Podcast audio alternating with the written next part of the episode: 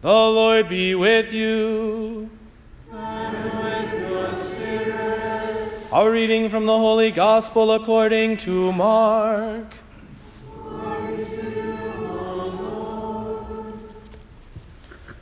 On leaving the synagogue, Jesus entered the house of Simon and Andrew with James and John. Simon's mother in law lay sick with a fever. They immediately told him about her. He approached, grasped her hand, and helped her up. then the fever left her, and she waited on them.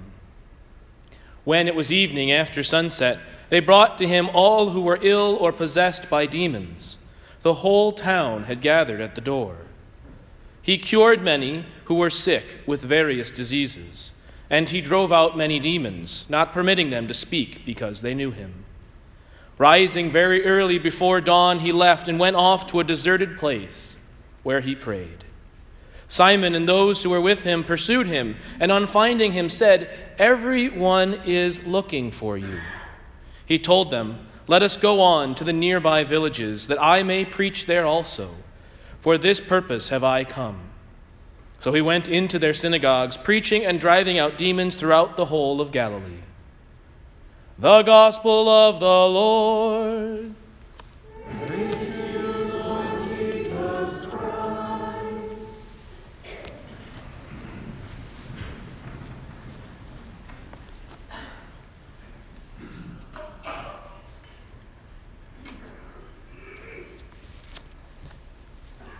They can't possibly teach you everything in seminary. And one of the things that I was never taught when I was in training for the priesthood was how to give relationship advice.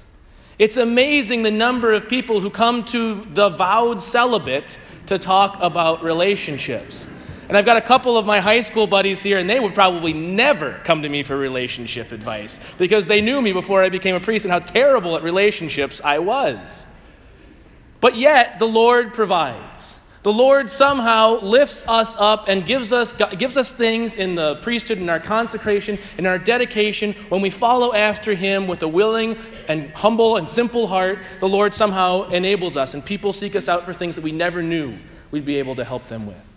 But the one thing I always offer to uh, any young person or any person considering marriage in terms of advice is practically not very practical. It's just not a very practical thing. But my question is always this I always pose it as a question, something to think about is Are you comfortable being alone with that person in complete silence? Can you sit with that person and simply just rejoice in the fact that you love them and they love you? Not having to say a word, just simply knowing that you are someone's beloved and that someone in your life has real meaning and importance. And interestingly enough, this is the same advice or the same question I ask people when they ask about going deeper in the spiritual life. Father, I want to be holier. Father, I want to pray better. Well, I can give you practical advice on that, better than I can relationships. But the same thing holds is are you comfortable sitting and gazing longingly and lovingly at the Lord? It's interesting, isn't it, how our human relationships help to inform our divine intimacy, and our divine intimacy, the love that we share only with God, informs our human relationships. So often in relationship, we first and foremost go and look to the person's hands, the things that give us, the things that help us, the things that serve us. And then we look upon their face. But isn't it a more loving act to look lovingly upon the face without anything in return, without any desire except to simply love, to serve, to behold? Yes, we need those things that come from God's hands. We need those things that come from each other's hands, but we also need that look the look of a beloved for his or her loved one, the look of a mother and father for their newborn child. This is what we are called to do, and this is what the Lord shows us in this gospel today. That yes, we are called to act. We are called to put this faith into relationship with others. Jesus goes to his friend's house, heals his friend's mother in law, but then he goes to look lovingly upon his father's face. And so too should we. In his autobiography, Fulton Sheen puts it very clearly. And he was one of the most brilliant and most popular speakers in the Catholic history of the, of the United States. And he said this that there is neither theological knowledge nor social action is enough to continue our love of God. We need to have a personal encounter with Him to sustain those things.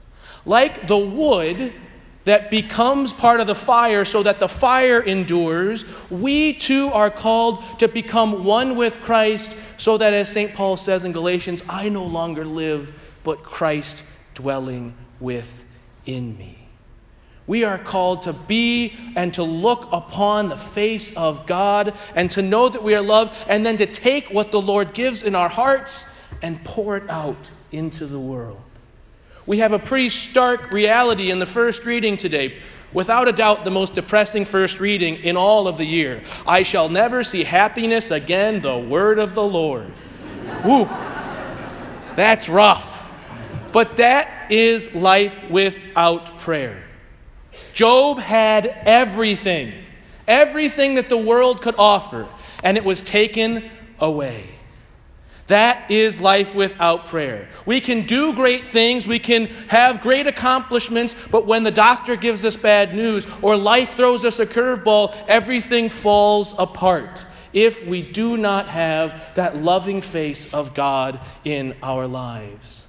St. Paul shows us what a life of prayer is. It's a life poured out, yes, but it's a life where we are all for all.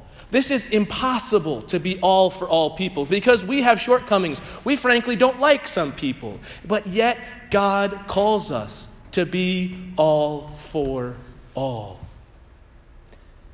God's love for you is without measure. Your value in the eyes of God is greater than anything else on this earth. Let the Lord look on you with his love. Spend time with him in prayer, especially as we come up to Lent in a few, just a few weeks, 10 days really. Lent is a great time to spend looking and gazing more for the face of God. Seek his face. Become all for all by spending time in the loving embrace, the loving gaze of the all in all.